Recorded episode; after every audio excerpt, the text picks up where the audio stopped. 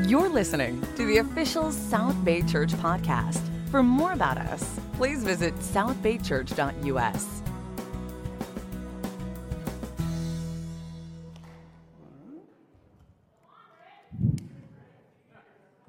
Did someone say cheers? it's good to see everybody. How are we doing? Happy Sunday. I like the energy room. Yes, you can feel that, right? Some good stuff. I have to uh, have a couple things before I get in lesson today. One's a confession. Um, I think Brian shared a confession a couple weeks ago, so I'm just following that lead, you know. Uh, my son had his last basketball game for the season, the championship game, right? Entire season, I'm praying to God that he's going to score a point. First time he's ever played, he's playing against a lot of experienced players. All the dads are over six feet, and then there's Rhett, you know, like five nine, Caucasian Mexican, just, you know, hey, everybody. And um, very last game, my son gets a rebound, puts it up, and gets his two points. Yes. The confession part was that I was faithless. Didn't believe. So, but amen. Has nothing to do with the lesson, but some good stuff. Um, we are finishing up. This is the uh, last sermon of this seven part series entitled God with Us as we've gone through the book of Matthew. Have you guys enjoyed going through the book of Matthew so far? Some good stuff, right? Um, we're going to recap in a sec before we get into the uh, Tim Mackie Bible Project um, video that we've kind of been playing. This is to kind of cover all that we've done to this point. So it'll recap chapters 1 through 13, get a little more into the last 14 through 28. Today I will be covering specifically chapters 26 through 28. So this is some heavy stuff. If you've read through the Gospels, once you get to the end of the book of Matthew, it's that final week of Jesus' life. And so, if, if you know, I'll show you in a sec the headings. The headings are very intense, and you can see a lot of things going on that are going to kind of stir our hearts this morning. So, I just want to prep that with, with the understanding that it's going to go a little deep emotionally today, okay? So, be ready for that. Um, that being said, a couple announcements. Uh, one I'm very excited about, a couple actually very excited about. Singles in the house, where you at? That was good enough why I don't need to do it a second time.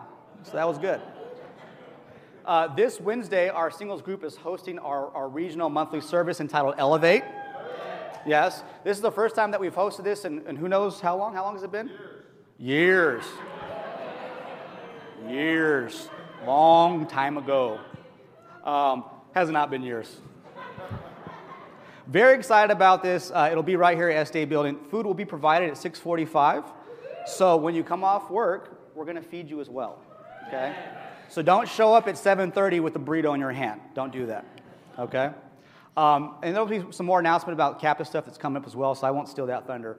Um, that being said, the next seven minutes or so are going to be this intro uh, with the Tim Mackie Bible Project video, so please listen intently. The Gospel according to Matthew. In the first video, we saw how Matthew introduced Jesus as the Messiah from the line of David and as a new authoritative teacher like Moses, and also as Emmanuel, which in Hebrew means God with us.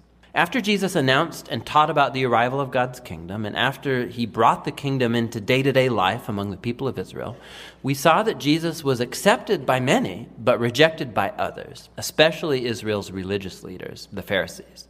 And so the big question is how is this conflict between Jesus and Israel's leaders going to play itself out? The next large section, chapters 14 through 20, explore all the different expectations people have about the Messiah. So Jesus keeps healing sick people, and twice he even miraculously provides food for these huge crowds in the desert. One's made up of Jewish people, and the other is a non Jewish crowd. And this sign, it's very similar to what Moses did for Israel in the wilderness. And so all these people are excited about Jesus. They think he's the great prophet and the Messiah, but not the religious leaders. Their view of the Messiah is built on passages like Psalm 2 or Daniel chapter 2 about a victorious Messiah who's going to deliver Israel and defeat the pagan oppressors.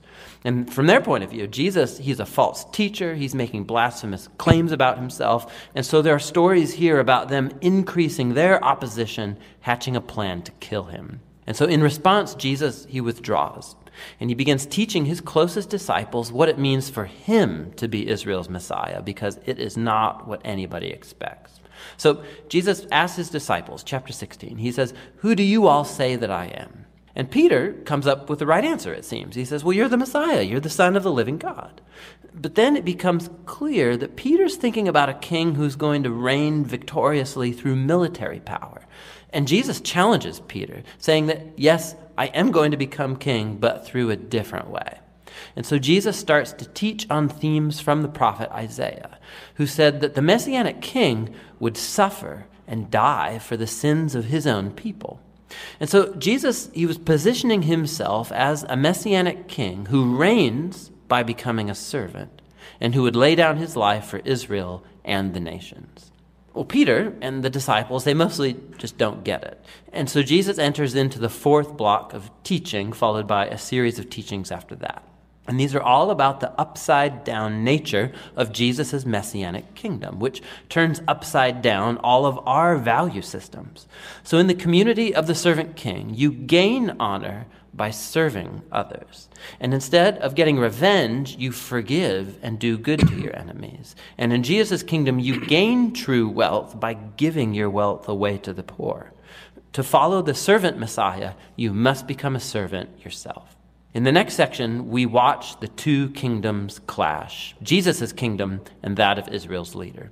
Jesus comes to Jerusalem for Passover riding in on a donkey, and the crowds are hailing him as the Messiah. And Jesus immediately marches into the courtyard of the temple and he creates this huge disruption that brings the daily sacrifices to a halt. His actions speak louder than words here. As Israel's king, Jesus was asserting his royal authority over the temple, the place where God and Israel met together.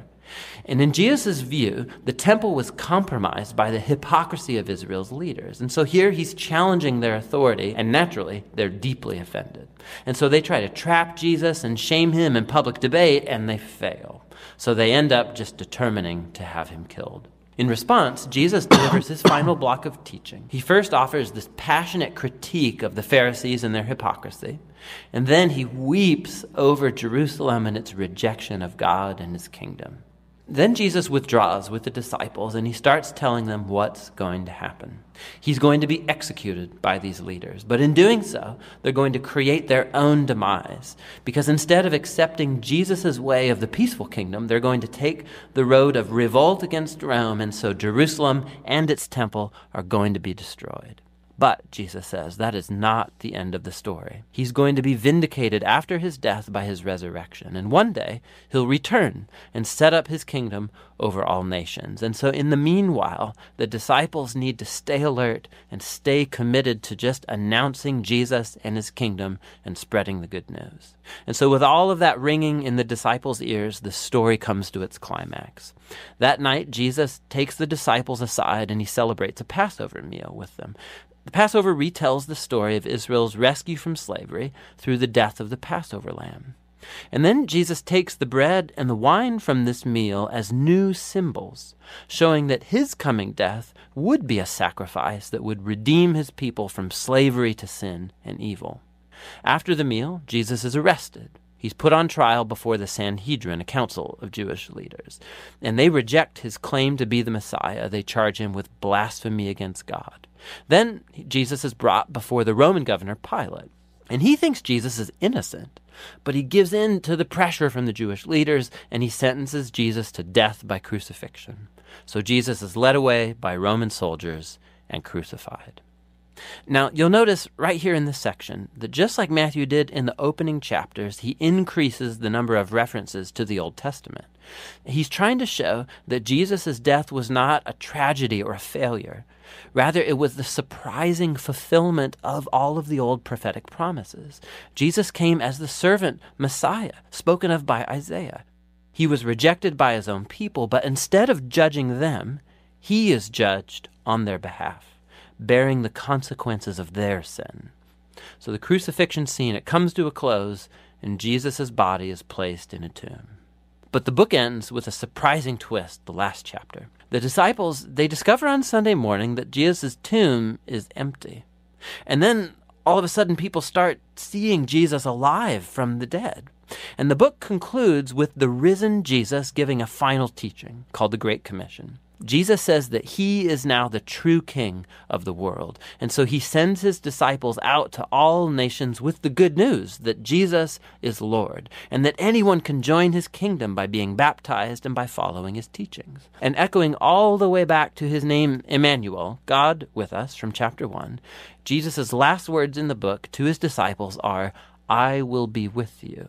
It's a promise of Jesus' presence until the day he finally returns. And that's the gospel according to Matthew.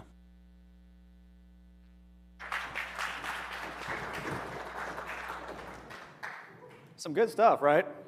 Woo, good stuff. Let's continue. excuse me, get my frog in my throat. So, uh, one of the points that we made, excuse me, gosh. I think I'm good now. Okay, here we go. Um, one of the themes that we mentioned was mamzer or mumzer, right? So this idea is outside, uh, upside down uh, kingdom, upside down king. And this was the thought of an unapproved Torah observed birth. So if I was an Israelite woman and let's say I slept with a non-Israelite man, that that child would not be, let's say, you know, legitimate in the eyes of the Torah, right? So we're not so much focusing on that technical version or term, if you will, but very much the romanticized definition that we're thinking about this upside down kingdom, this upside down king that's very different. That those that you would think that would be on the outside of this kingdom are actually in. Those that you would think to be on the inside of the kingdom are actually out. And you'll see this theme that we mentioned uh, throughout the course of the book of Matthew. Title of today's lesson To the End of the Age. To the End of the Age. Now, again, this is the final week of Jesus' life, and you can look how jam packed it is with different events that have gone on. Um, I'm not going to touch on too many of these, but you can see many of these refer to suffering, um, some type of betrayal, uh, death, and then more death. Um, it gets really happy at the end. But prior to that, you can feel the, the intensity uh, of what's going on. So, a couple things I want to mention before we get to Matthew 28. This is uh, Jesus before the Sanhedrin, right? So, the Sanhedrin was uh, the governing, the ruling party of the Israelites. So, you had the Pharisees that Jesus had been inter- interacting, have a lot of discussions the past three years, right? The Pharisees are the ones that are trying to discredit Jesus' ministry, and he has his back and forth with them for, the, for that term period. Uh, the Sadducees were those that were kind of in charge of the temple. So they had a lot of the money. Not every uh, priest was a Sadducee, but every Sadducee was a priest. And this specifically would be, at least it's considered to be the high priest's house, right? So you have the Sanhedrin of 72, 30 to 31 Pharisees, and, or 35, 36 Pharisees, 35, 36 Sadducees. And then you have this informal group, this informal group that's led by the high priest that has these uh, chief priests that are Sadducees as well. That's where the money's at. And you can see by this place, this is actually just a model, right? Picture of a model of the main wing of what is thought to be the high priest's house. So when Jesus was brought and arrested and they had this trial, this is likely, it looked like there's probably something in here. This place had 17 rooms. This is only a portion of it. So all the opulence, the money, you can see where it was going. It was with the Sadducees, it was with those who control the temple. Jesus went to the temple, right? In, in that previous uh, video that we learned and, and uh, uh, Brian talked about last week, and he started overturning those money tables, right? He was messing with Sadducee money. He was messing with the legitimacy of their authority. They didn't like that, right? Jesus went back and forth with the Pharisees for three years and still lived. He went back and forth with the Sadducees for guess how long? One week and that was a wrap. The opulence, the power, they're protecting. They are very much like, um, kind of like a religious mafia, right? So they were. They had, they, had, they had the temple guard. So the temple guard was their bodyguards and their hitmen. They had power about 100 years before um, Roman rule came into play. So you had King Herod with, with Jesus' time, and then you had his dad, who was also Herod. Uh, he essentially kind of auctioned out the priesthood and said, Hey, I, I made this deal with Rome. Uh, I'm in control. You want to be, you know, the chief priest in charge? Uh, highest bidder wins. Family of Annas won. These seven families are controlling. It is a mafia type family with their guards controlling the temple that Jesus took on. These final days are intense, right? And I, there's a couple quotes here in, in, in, Matthew 26. My goal in reading these is our hope is, and it's almost like kind of like an extended cross study. We have to go there emotionally when you're reading Matthew 26 and 27, one of the challenges, and especially if you've been in church for a long time, or you've seen the bumper stickers, or you wore the cross, or you have the tattoo, is, is the familiarity of the cross. When I read it, you know, and I've, you know, to my chagrin, I've read it countless times, right? And it's done nothing. It was like, oh, that's a great story. Oh, that's intense. I was going through this week, man, I was crying like uh, my dog passed away. I mean, it was so intense. You know, your dog, really? It's not the same level. But you know, you know what I mean? Like, it's not even close. But, um, you know, this, oh, gosh, it's so deep. I want to take you there this morning. So allow yourself to feel these emotions. Trust me, you'll get happy at the end, you'll get all excited. But for right now, 26 and 27, feel it, amen? It says things like this in 26. Then he said to them, This is the Garden of Gethsemane, my soul is overwhelmed with sorrow to the point of death. He's literally sweating blood at this point. It's a medical condition.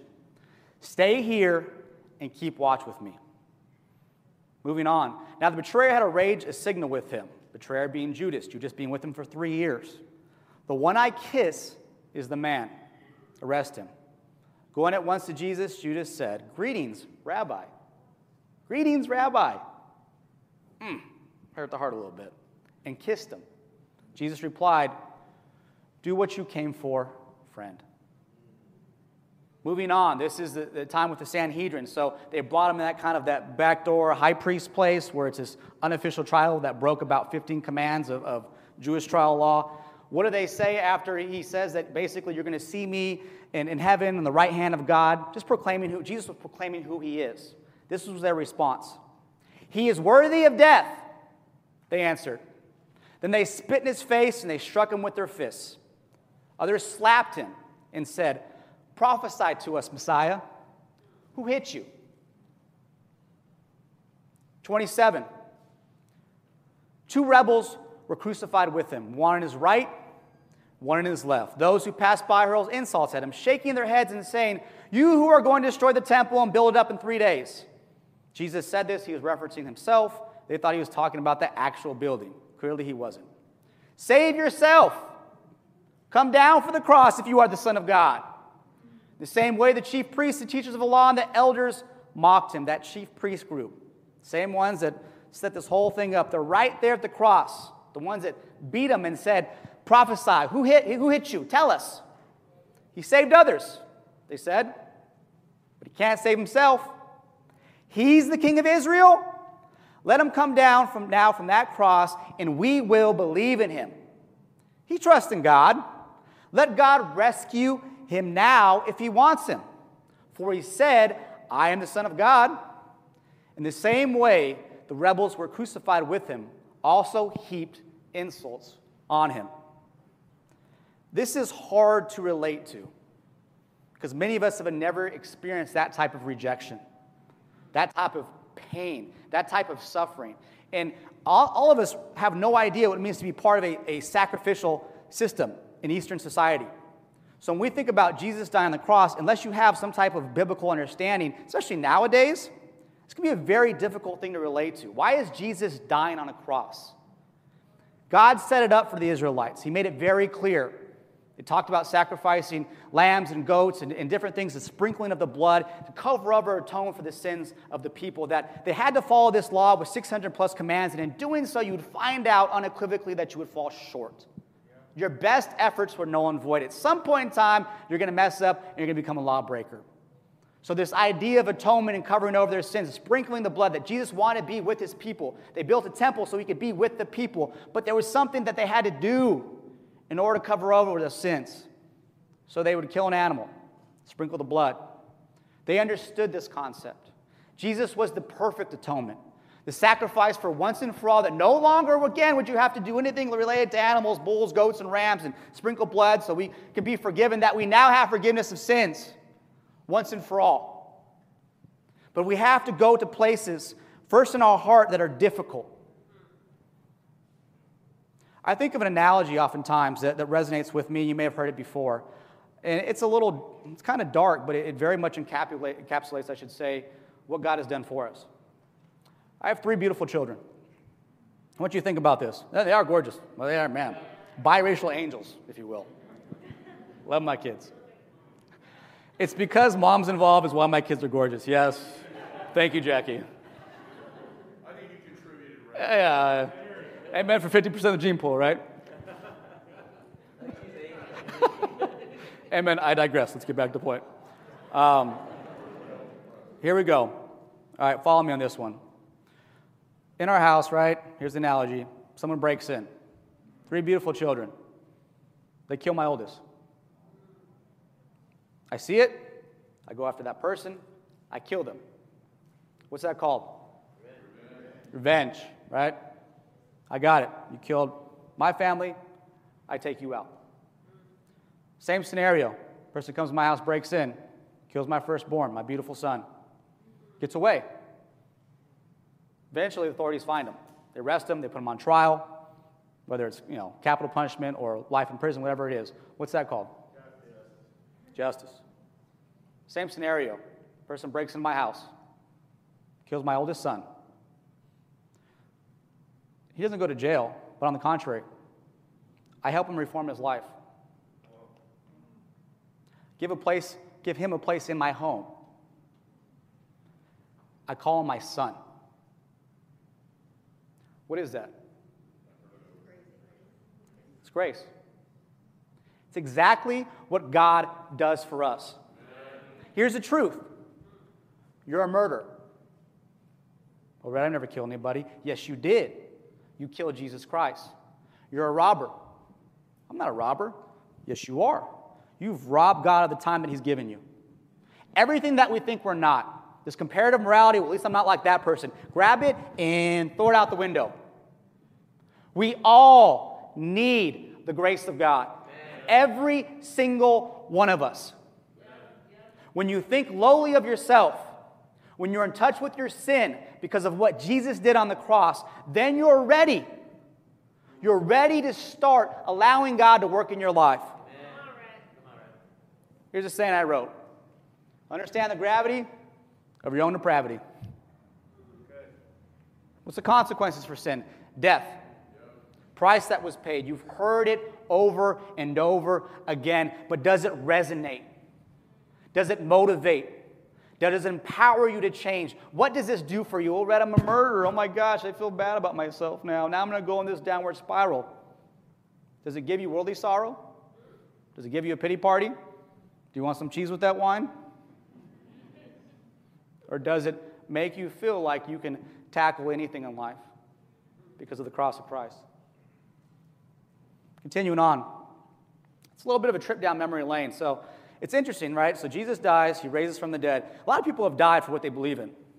Beautiful thing about the Messiah is he actually woke up. There's more to this story. It's why we worship him as such. And so we're going to read this for a little bit. This is in Matthew 28, verse 5. It's a trip down memory lane. Then the angels, the angel said to the women, Do not be afraid, for I know that you are looking for Jesus who was crucified. He is not here, he is risen. Just as he said, Come and see the place where he lay. Then go quickly and tell his disciples he has risen from the dead and is going ahead of you into Galilee. There you will see him. Now I have told you. Right after this, actually, Jesus appears to the woman again and gives a similar message, telling the disciples to go to Galilee. Now, they're in Jerusalem at this point, right? So let's pull this up right here. Um, here is Jerusalem, right there. Galilee is all the way at the top. You can see that. See a Galilee. So this is like an 80 mile trek, right? I always thought, generally speaking, that when Jesus rose from the dead, he gave his disciples his charge, and then kind of everybody left. Jesus rose from the dead, then he told his disciples to go travel 80 miles. So they had this journey. I think of this, liken this journey to almost like kind of like the Facebook memories. You guys get those memories in Facebook that pop up? One of my favorite ones is my, uh, my eight year old son when he was maybe like three months, and he's doing this like ET thing with his fingers. You know, when kids start becoming conscious of the fact that they can control their fingers. And so he does this like Elliot moment where he touches his fingers and he's smiling. I get this memory every single year that pops up. I love it. I imagine what the disciples are like going through these towns and going through these cities where they, Jesus had done, performed miracles, where Jesus had preached the word, where they had been sent. And this 80 mile trek of kind of this trip down memory lane before they get to Galilee. Jesus, when they finally get there, we don't know what mountain it is. I, I wish I could say I knew, I don't. Scholars have no idea, but I'm sure it's a significant place that would have some spiritual meaning going back to our different chapters. He gives them this charge after this trip down memory lane. Then the 11 disciples went to Galilee, to the mountain where Jesus had told them to go. When they saw him, they worshiped him, but some doubted. Then Jesus came to them and said, and I think many of you have heard this before, but pretend it's the first time. All authority in heaven and earth has been given to me. Therefore, go, make disciples of all nations, baptizing them in the name of the Father, and the Son, and the Holy Spirit, and teaching them to obey everything I have commanded you. And surely I am with you always, to the very end of the age. And the church said, Amen. A couple things that pop up, right? Jesus rose from the dead. You had doubting Thomas. Doubting Thomas is like, well, unless I see the wounds in his hands and feel on his side, I don't believe. Thomas got to do that, right? But what does it say in verse 17? They worshiped him, but some still doubted. Even at this moment, they're still unsure is this Jesus? Are we going? What's going to happen next? A lot of fear and uncertainty and trepidation. It's good to know this. The doubt is acceptable for commissioned disciples of Jesus. God is not expecting you to be all prepared and believe every single promise and every single character of God. He just wants us to be willing to go. It's going to be scary. You're going to have to change. You're going to do things that stretch you out and put you in comfortable places. The very nature of Christianity is so sacrificial. That's terrifying in of itself. I mean, if you grab just that portion of Christianity, which is really the foundation, and push that sacrifice to whatever level uh, Jesus did, which is all of it, isn't that a little scary? Like, well, where would I live?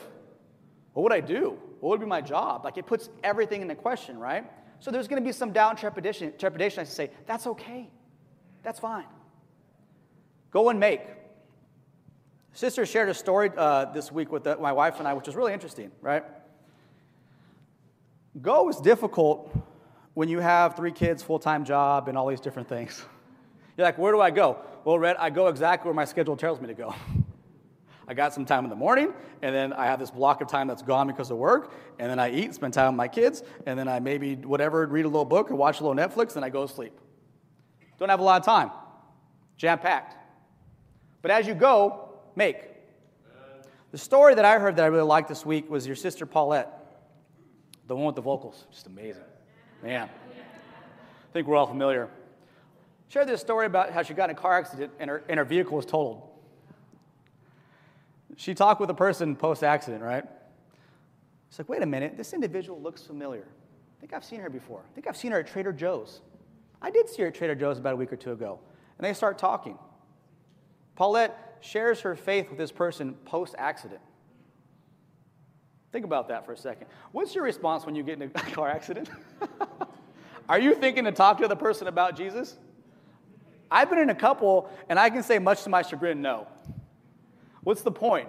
The point is, wherever you go, make disciples.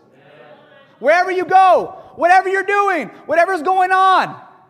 We can't be that busy that the commission of God is, oh, you know what? I just have to focus in this moment of what's going on, and that's most important. No, it's not. You're at work to glorify God. That's why you're there. It might be a long term relationships that you build. You might not be super vocal and talk about Jesus so you get fired the first week. Completely appreciate that. But wherever you go, we make. And if you have to free up your schedule in order to make, then free it up. Do the things that make your heart feel alive for God. And I'd be remiss to think that we, as disciples of Jesus Christ, do not get excited about the Great Commission.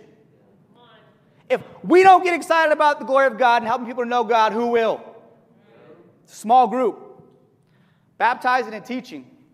My wife and I had the opportunity to go to Flagstaff, Flagstaff last. What's Flagstaff? Flagstaff.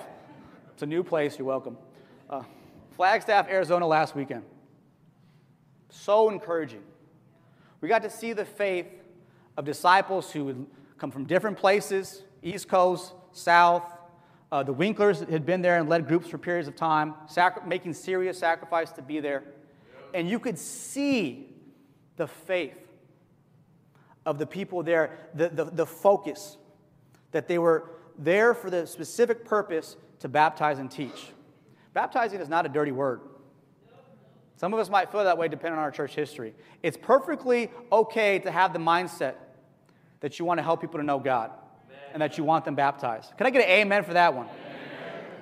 It is perfectly fine to, t- this is one of our kind of issues that we had in the past, but we don't anymore. You baptize, you teach, right? You help people to know God, but you're not just about converting them, you're about walking with them. When someone comes to our fellowship, this is a lifelong commitment that we will love you as long as you're here. And guess what? When you leave, if you do or don't, we're still going to love you. You know why? Because it's about the family of God. We baptize, we teach, it's what we do. The Flagstaff Church, it was so encouraging because you could see the unity of it. We have a mission, people. We have a mission. It has not gone away. There's a reason why we don't teleport Uh, right, right after you get baptized, right? Alex is getting baptized today. Amen. Exciting stuff. But right after she gets dunked and comes back out the water, she's not going to Star Trek herself up to heaven. It's not going to happen. I mean, if she does, that'd be pretty. I'll be like, "Oh my God, wow, most spiritual person on the planet." Amen. But we have a mission. Do you still have a mission? Do you feel like you have a mission? We're here for a reason. People don't know God. There's a religious world that teaches people about God. Kinda. Are we going to become a religious world that maybe knows the truth but then doesn't do anything with it? Are we going to be people that actually have the conversations, that put ourselves out there, that put our hearts out there, that open up our schedules, that helping people to know God matters to us? That it's one of the things that characterizes this fellowship, and that's okay to say. It is. It's why the Flagstaff Church is so encouraging. It's why I believe it's going to grow and they're going to do great things for God because you could see them unified under this premise. Jesus says at the very end, and surely I will be with you always to the very end of the age. What does the presence of God do for you? That sink in for a sec. What does the presence of God in your life do for you? Does it embolden you to proclaim the kingdom of God? Jesus knew they were going to face trials. It's not going to be all blue skies and rainbows and sunbeams from heaven and, and, and golden fields every single point of the journey. We understand there's going to be highs and lows, lefts and rights, and ups and downs. And Jesus promises, says, you know what? To his disciples, who he literally said, You're going to die. You're going to suffer and die, but you know what? I will be with you every single step of the way. Does having God in your life make you feel a sense of, in the spirit of Proverbs 28 1, the righteous are as bold as a lion? Being bold doesn't mean being some religious weirdo that has a sign telling everybody's going to go to hell.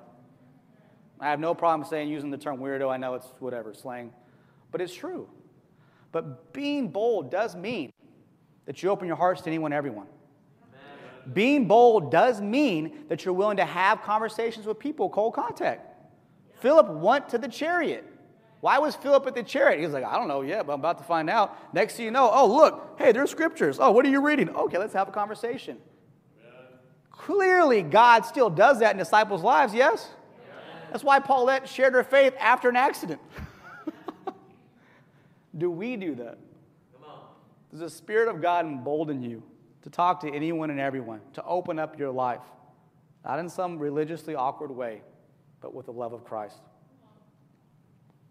Remember, just in Matthew chapter 1, just as Jesus came as, baby in Bethlehem, this manger, saying the term Hebrew Emmanuel, God with us. Let us remember as we close out the book of Matthew that God is still and for will ever be with us.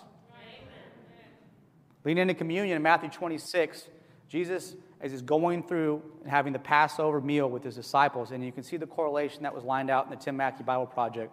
This Passover lamb, right? This blood that was shed on a doorpost so the angel of death would pass over the Israelite houses in Egypt, and their firstborn would be spared. That Jesus having this Passover meal with his disciples, saying, You know what? I am that lamb. without blemish. My blood was shed on a post for you. While they were eating, Jesus took the bread, and when he given thanks, he broke it and gave disciples, saying, Take it and eat. This is my body. Then he took a cup. When he given thanks, he gave it to them, saying, Drink from it, all of you. This is my blood of the covenant, this new covenant, right? This new promise, which is poured out for many for the forgiveness of sins. I tell you, I will not drink from this fruit of the vine from now until that day when I drink it new with you in my Father's kingdom. As you take the bread and the juice this morning, let us reflect that we have an amazing king in this upside down kingdom of which we're a part. That God is with us from now to the end of the age, and that we have all the motivation we need through the cross of Christ to live out this glorious life. Let's pray. Father God, we thank you so much. We are unworthy servants, Father. We do not deserve to be in your presence. We do not deserve to have a relationship with you, God, but yet you see fit. You see fit to love us in such a way that is supernatural, is otherworldly. We thank you, God, that you are with us. We thank you, God, that you allow us to participate in this new kingdom under your authority and lordship. We pray, God, that we believe and know that you are with us, that we proclaim your glory, proclaim the good news of the kingdom, the gospel to a lost world. And first and foremost, God, that we start with our own lives. We thank you so much, God. We praise your son's most holy and perfect name. Amen. Thanks for listening to the South Bay Church podcast. For other sermons, videos, upcoming events, and more about our church, please visit southbaychurch.us.